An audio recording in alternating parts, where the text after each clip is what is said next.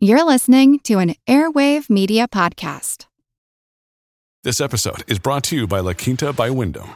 Your work can take you all over the place, like Texas. You've never been, but it's going to be great because you're staying at La Quinta by Wyndham. Their free bright side breakfast will give you energy for the day ahead. And after, you can unwind using their free high speed Wi Fi. Tonight, La Quinta. Tomorrow, you shine. Book your stay today at lq.com. ACAST powers the world's best podcasts. Here's a show that we recommend. Hello, I am Julie Merica, the host of the Daily Make Your Damn Bed podcast. Each bite sized episode is less than 10 minutes long, so you can pair it with a good habit if you want, like flossing or making your damn bed, or you can just tune in whenever it feels right and you need a little jump start. We are all consuming a ton of content every single day, so why not start your mornings off with something a little more optimistic, realistic, and approachable? I am sure to include a lot of actionable tips and tricks to make starting your day and life in general just a bit easier and more enjoyable. The goal is to help you get out of bed so you can start making it.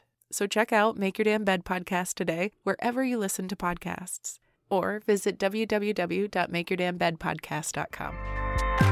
ACAST helps creators launch, grow, and monetize their podcasts everywhere. ACAST.com. Access to clean water has become a major environmental challenge. Well, a new technology that mimics the power of a tornado offers a possible solution. I'm Jim Metzner, and this is The Pulse of the Planet. Billions of people don't have access to clean water around the world. And in this country, 94% of the wastewater from industry is not reused. Karen Sorber is Chief Executive Officer and co founder of Micronic Technologies. On a global scale, the issues with wastewater are children around the world are being exposed to pathogens that cause them chronic illnesses and death.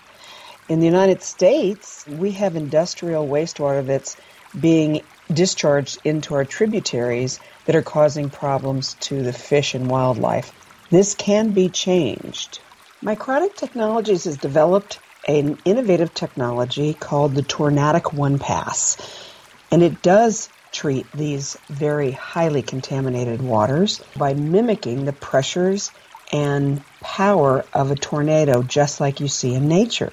Air and wastewater go into a cylinder that has this very unique pod that has a geometric design that creates a tornado when the air and water hit it.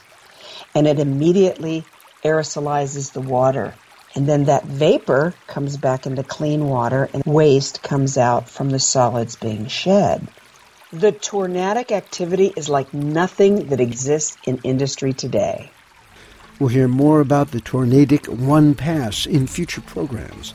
Pulse of the Planet is made possible in part by the Center for Earth and Environmental Nanotechnology and the National Science Foundation. I'm Jim Metzner.